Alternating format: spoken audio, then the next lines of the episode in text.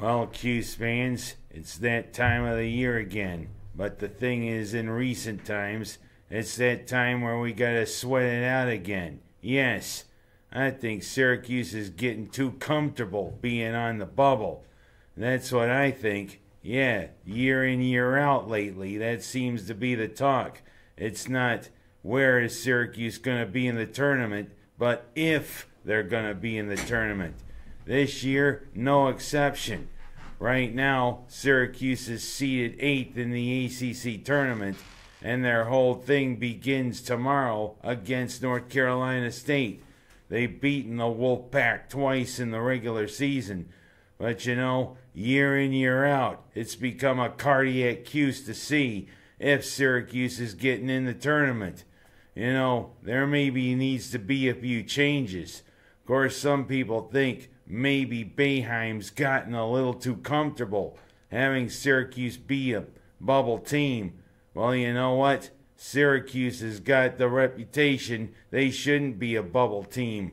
We should be getting the recruits. Of course, they're going to the Blue Bloods. And while I'm on the subject, I'm going to just say, hey, what have happened to all the Blue Bloods this year? Kentucky, it's going to take an extreme miracle for them to make any tournament. Yeah, boy, did Kentucky collapse with a thud this year. Duke, they really have to maybe win the ACC tournament if they're going to be getting into the NCAAs. Well, maybe a win or two may get them to the NIT. But I mean, Duke, they're struggling. North Carolina probably needs a win or two to get into the NCAA tournament. Even Kansas is another great blue blood having trouble. Yeah, the, the ones to beat this year look like Gonzaga and Baylor, who up until a few years ago wasn't even in on the conversation for college basketball big time. But you know what? The Bears have moved in, and of course, Gonzaga's always been part of the conversation for a while but it seemed they uh, exit early in the tournament. But they made it all the way to the final a couple of years ago. But I mean, we'll see. Syracuse, I mean, you're too comfortable on the bubble. It's time we got off the bubble. And it's time you cause some noise. We may, we're probably going to have to beat North Carolina State and maybe surprise Tony Bennett and Virginia to maybe make it into the NCAA tournament. Otherwise, NIT bound. You know, get off the bubble, Syracuse. We don't need this. Speaking of the bubble, you know, the bubble burst for the Miners girls.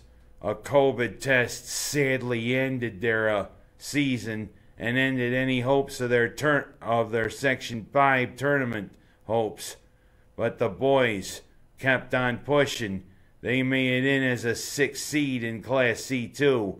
And you know, they could have had a pretty good amount of road lag yesterday because they had to journey all the way down to Wellsville to play them.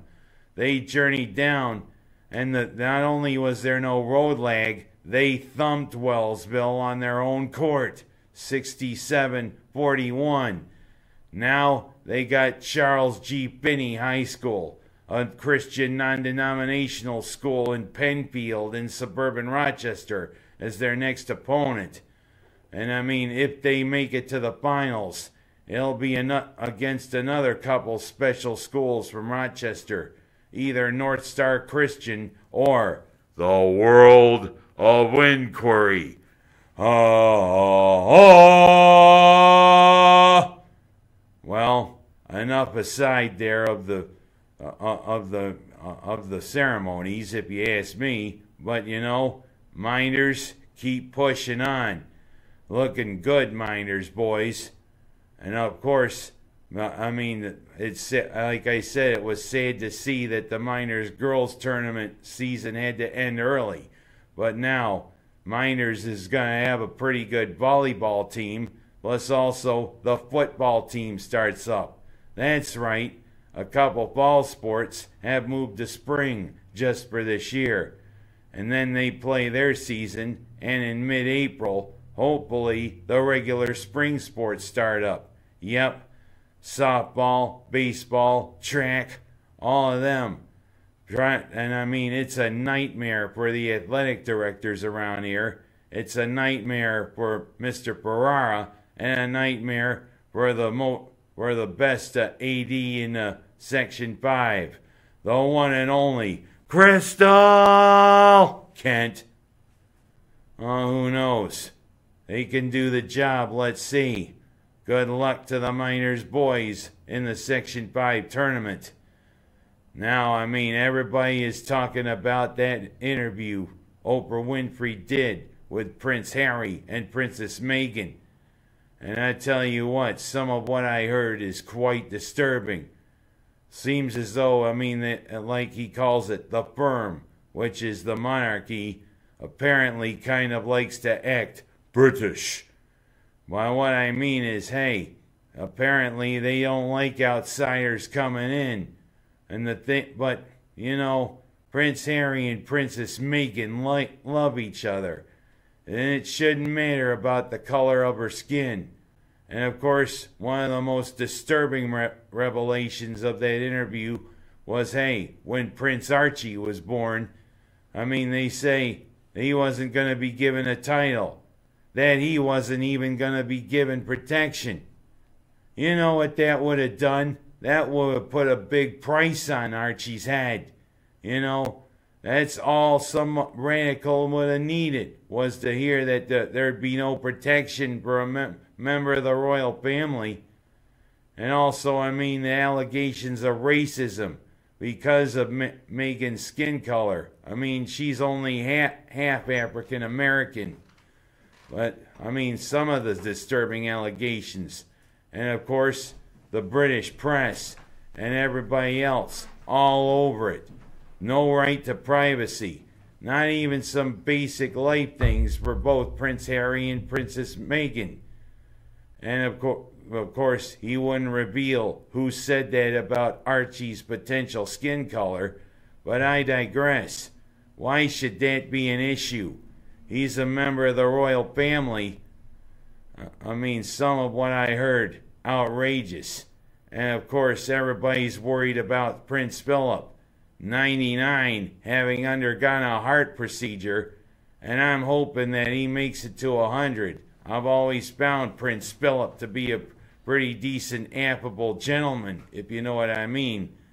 And of course, you gotta wonder about how, what Queen Elizabeth's doing in the midst of all of this, and also all, all the rest of them. Prince William, Apparently, the relationship between the brothers is estranged. Same thing with him and Prince Harry and Prince Charles.